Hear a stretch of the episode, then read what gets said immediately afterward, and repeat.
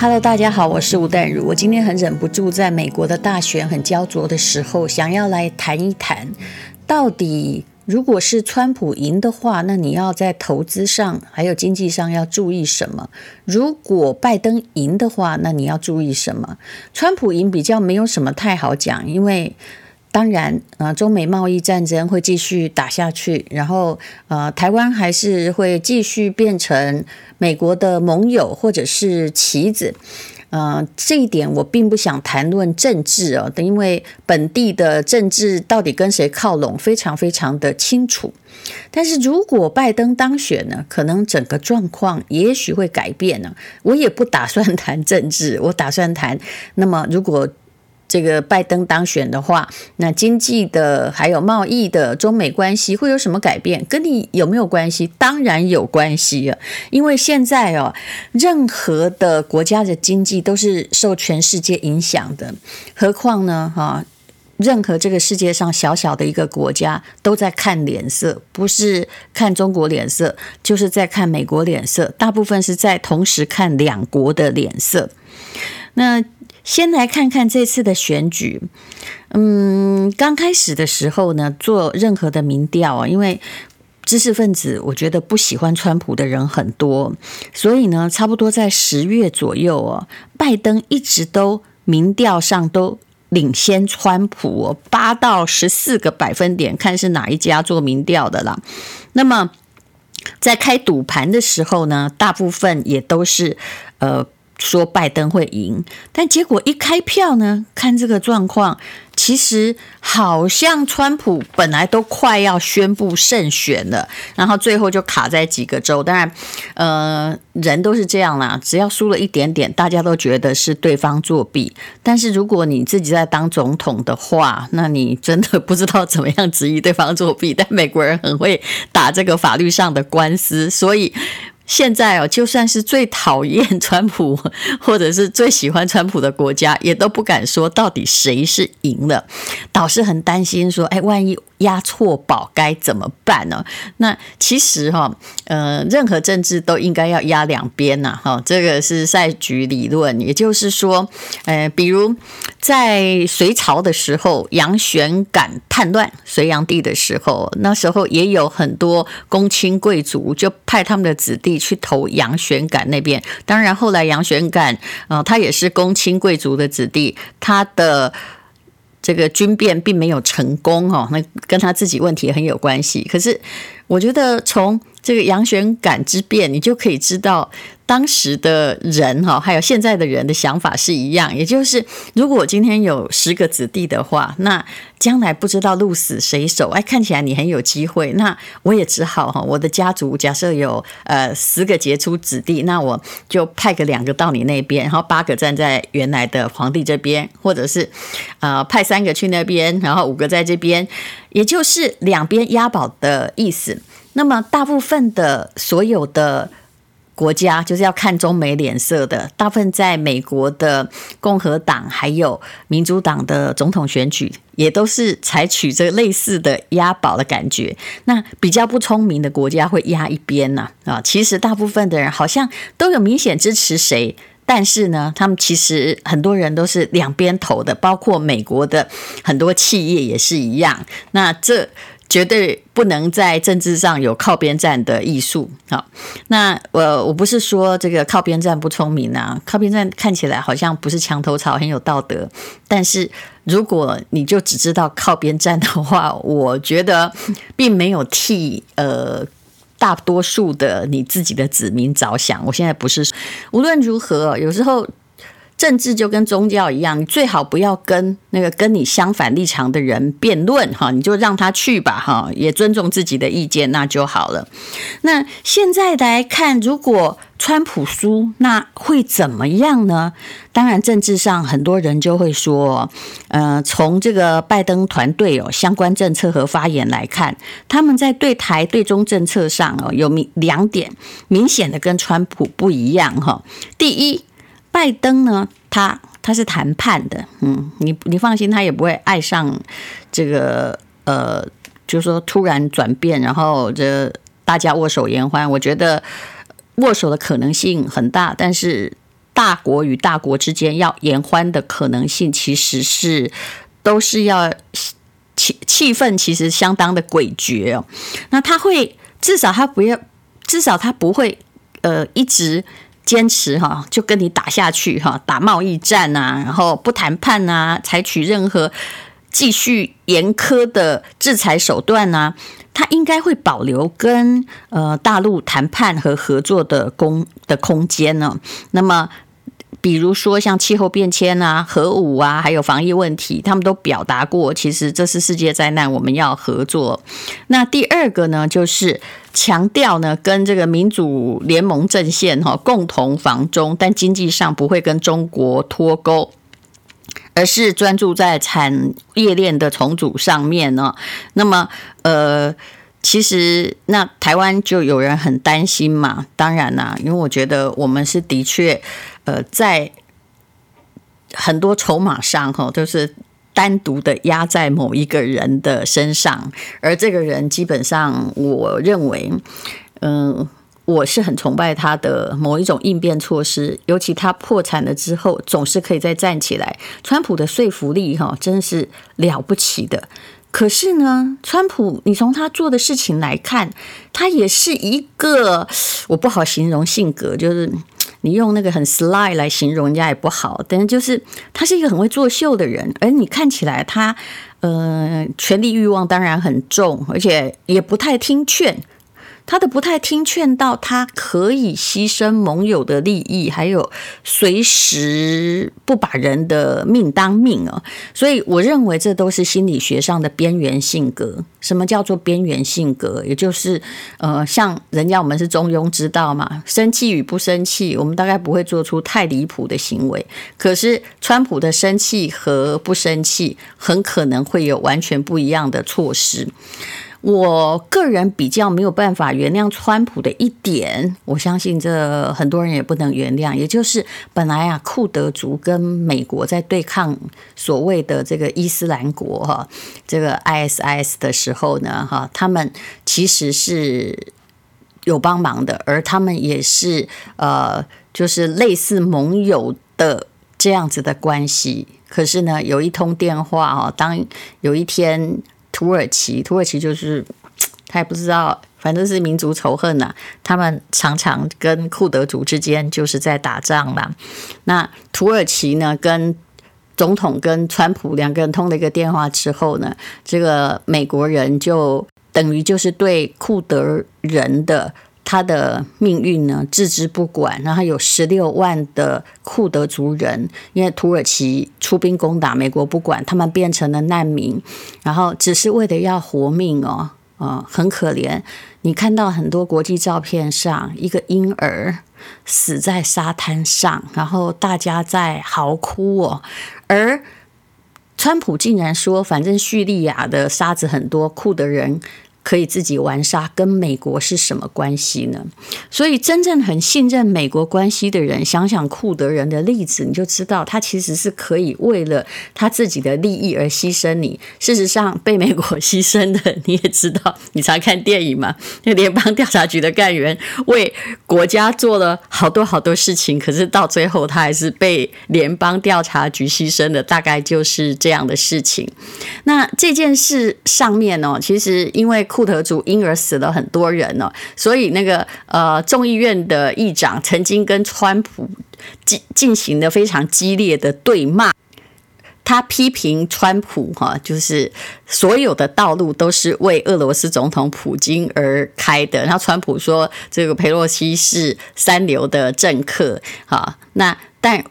两个人呢，后来都跟媒体表示对方是崩溃了，然后病得不轻。那其实呢，啊、我觉得川普他就是这样子哦。他说库德族不是天使，于是呢，可以置库德族的所有无辜的孩子跟婴儿啊的生命于不顾哦。那即使呢，众议院在谴责他，他也不管啊。所以你有时候不必太相信这个川普哈会为了什么盟友的道义哈，当有一天人家真的来对你不利，打死你，他一定不会袖手旁观。我个人是不认为的。好，那么呃，我们先还是来讲经济的状况好了。那如果是拜登当选的话，哈，当然如果拜登不当选，我马上就把这篇删掉，因为那就没有什么假设性的问题。如果拜登当选，那呃，刚刚谈过了政治上的某种联盟地位嘛，那全球经济会有什么好处？为什么有人说，不管是川普和拜登当选，股市它一定会涨？哈，也就是那个涨跌跟谁当选没关系呢？其实很简单的一点哦，这也是我今天要讲的经济重点，因为现在的股市好像全世界都还不错，对不对？啊，尤其有些国家是涨得莫名其妙。那么，呃，有关于房市哦，你不要以为什么大家都在研究是不是台湾在涨啊，其实英国涨得更凶啊，哈，澳洲啊或者其他地方涨得更凶。那那到底为什么呢？为什么谁当选会经济股市都还会涨？因为这个不是。这这个涨幅并不是因为经济冲击的关系，而是因为哎，不是，也不是因为疫情的关系。其实疫情，人类面临这么大的灾难，结果哎，经济好像看起来，嗯、实质的经济没有发达，但是互联网当然是发达了。可是呢，哎，怎么全世界各国的股市啊，比较文明国家的股市、房市都在涨？到底是发生了什么样事情？答案就是，其实是资金面的问题，也就是这个货币。货币呢，如果它超发的话，那你知道美国川普竞选发了多少钱给美国人呢？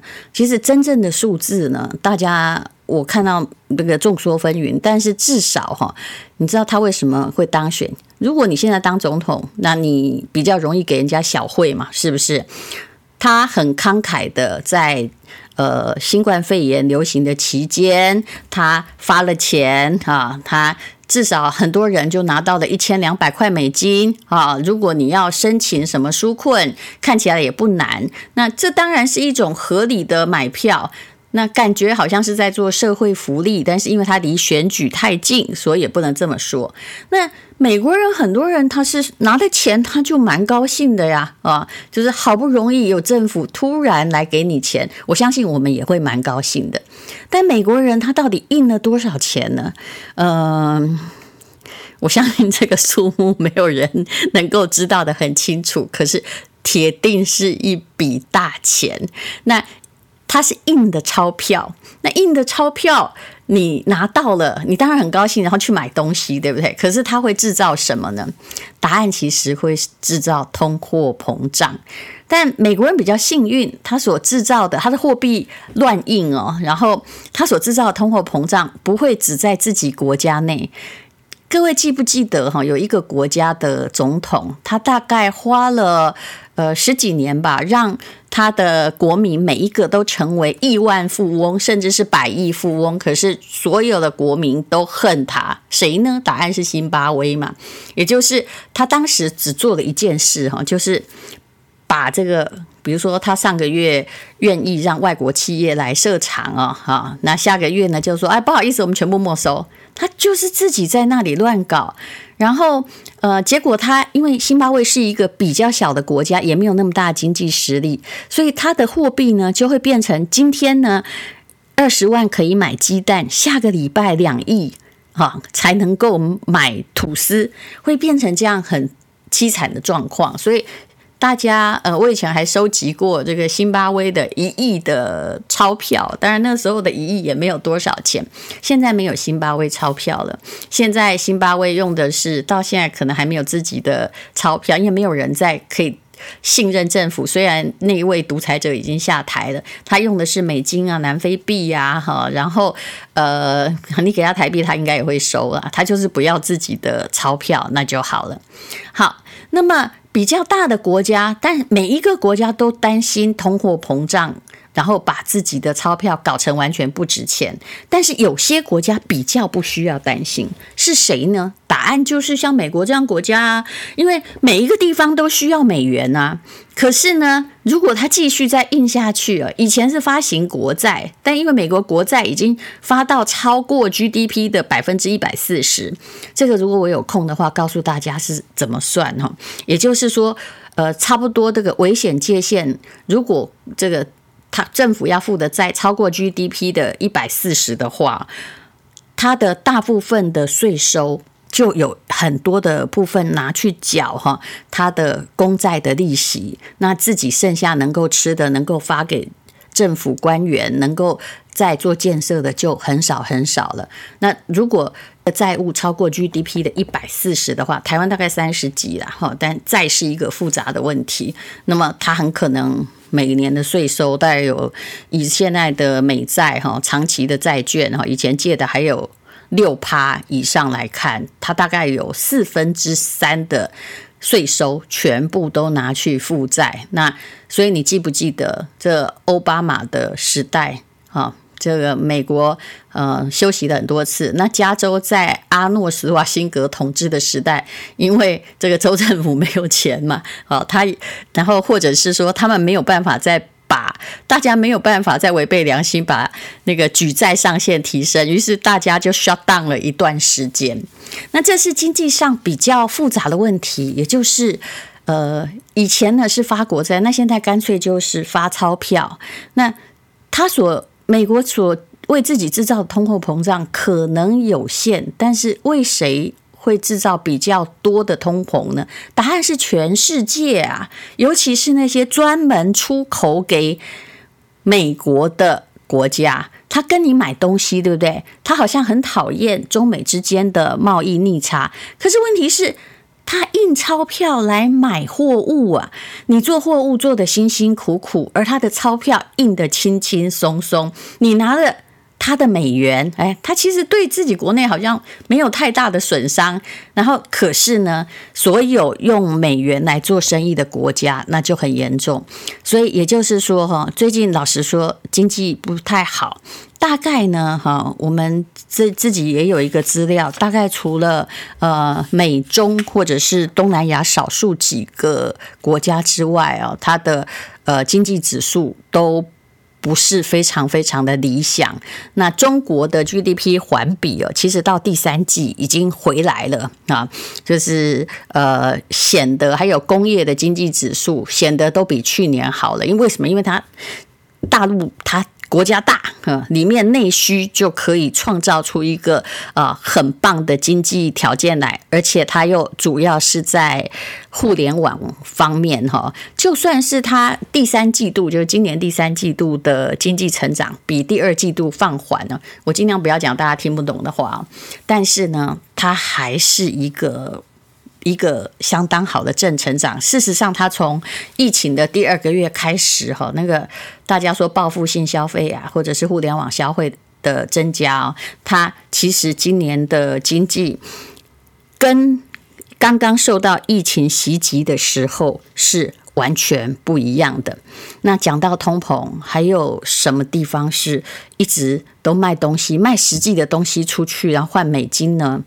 答案就是我们呐、嗯，那所以呢，大家都会说，哎，这是是台商回来台湾居住，所以房子就涨了吗？哎，那你为什么台商老实说，如果你觉得他很有钱，为什么豪宅不涨？但是其实涨的也大部分不是豪宅呢？这个跟货币的通膨的概念比较有关系。就大家发现钱可能会贬值的时候，他就会去买比较有价值的、可以保值的东西。所以你看哦，全世界的呃比较文明地方的房子哈，它涨的不是因为经济力量，而是因为货币的超发然后的影响。房子啊，有没有股市啊？你有觉得我们好到这个股市要涨成这样子吗？啊？从疫情刚刚开始的时候，有下去了一阵子。当然了，大家错过了那一段，嗯，就是哀鸿遍野的时候，总是一个很可惜的事情，那一下子就反弹回来了。然后不只是房市啊，股市，你也会发现很多东西也悄悄的变贵了。然后你也会发现，你手上的钱好像最近黄金都在涨，对不对？但黄金，我一直觉得黄金是一种就是灾难财，就是当有灾难的时候会涨，但。最近的黄金涨，是因为大家知道它可以保值啊，就啊去把钱放在一些感觉未来不会被吃掉的资产上面，那就是全世界的人都在做的事。这个基本上这个问题是很货币面的。那么如果说拜登他当选之后，你应该在理财投资上做什么呢？嗯，假设这个世界就是。恢复比较和平，不再打贸易战的话，那我觉得比较好的一点，也就是我们的经济成长就是由真正的经济的动力推动的。那可是呢，每一个国家哦，印钞票已经印得很习惯了，美国也不能举债了，所以印钞这件事情，川普是做得很厉害了哈。但是哎，你也不能够。表示就不能够说拜登就不会做，因为这个也是不得不然。所以这个只要用美元的世界哦，全世界哪一家不是用美元？包括大陆也是用美元的，那它的通膨会显得显而易见。但是如果川普没有当选，那这个世界呢？这个发生。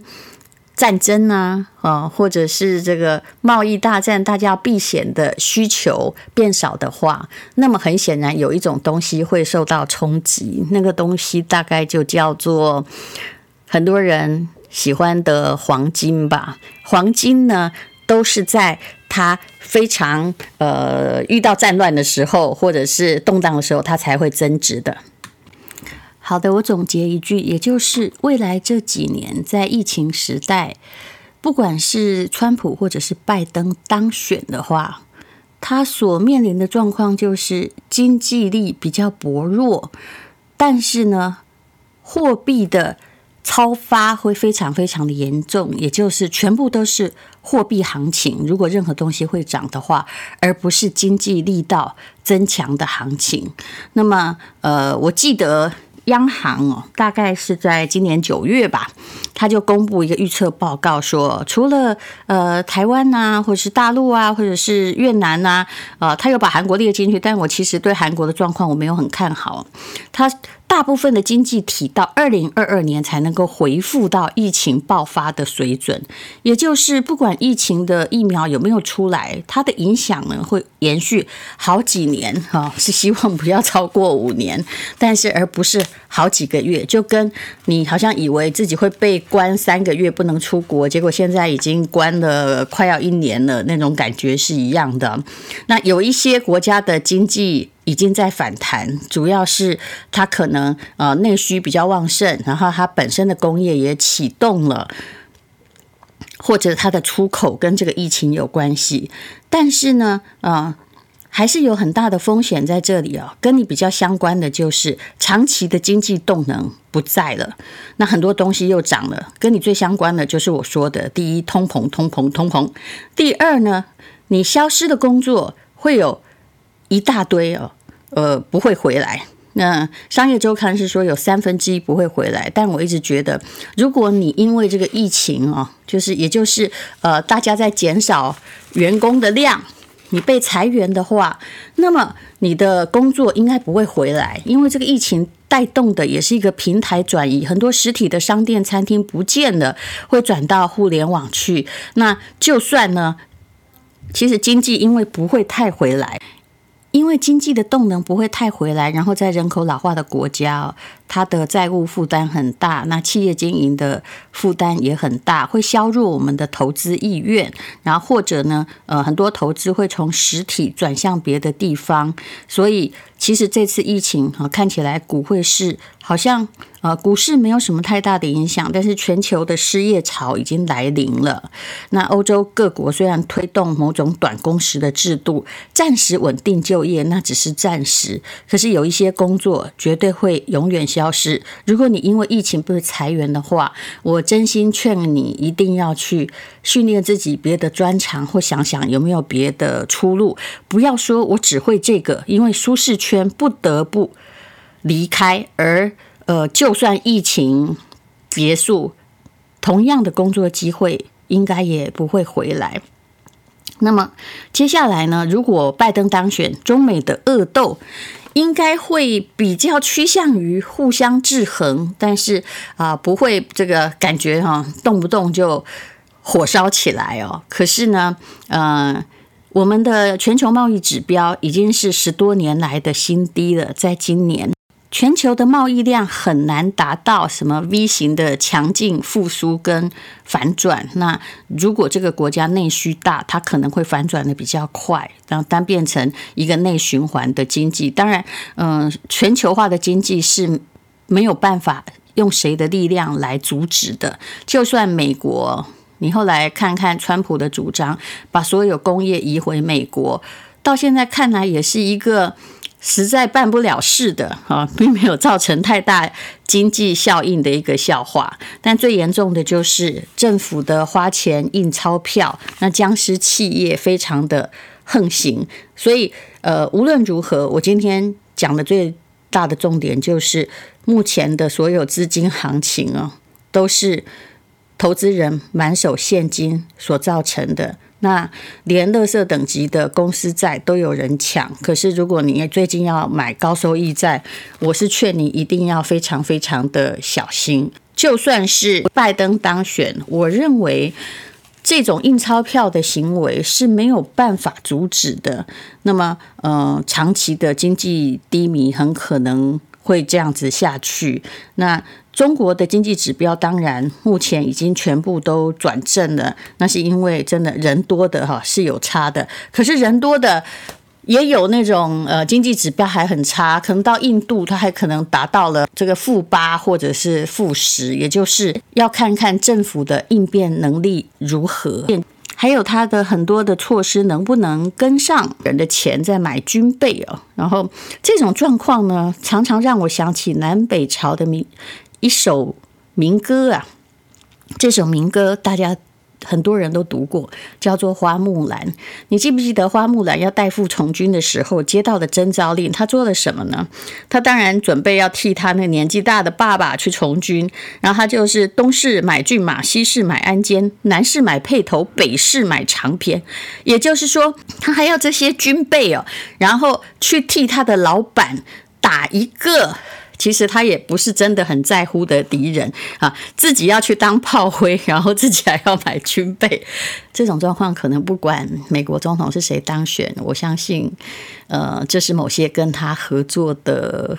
国家哈，感觉上需要他保护国家的命运。好，那如果是川普当选呢？我当然这篇我要马上的删掉。虽然我个人的感觉上是某一种经济的困境，不管是谁当选，它会一直持续下去。那只是有时候的疯子哈，把石头哈丢进水里会丢比较大块，水会起比较大的波澜。但是一直往水里丢石头。导致我觉得美国多年来从来没有变过的政策。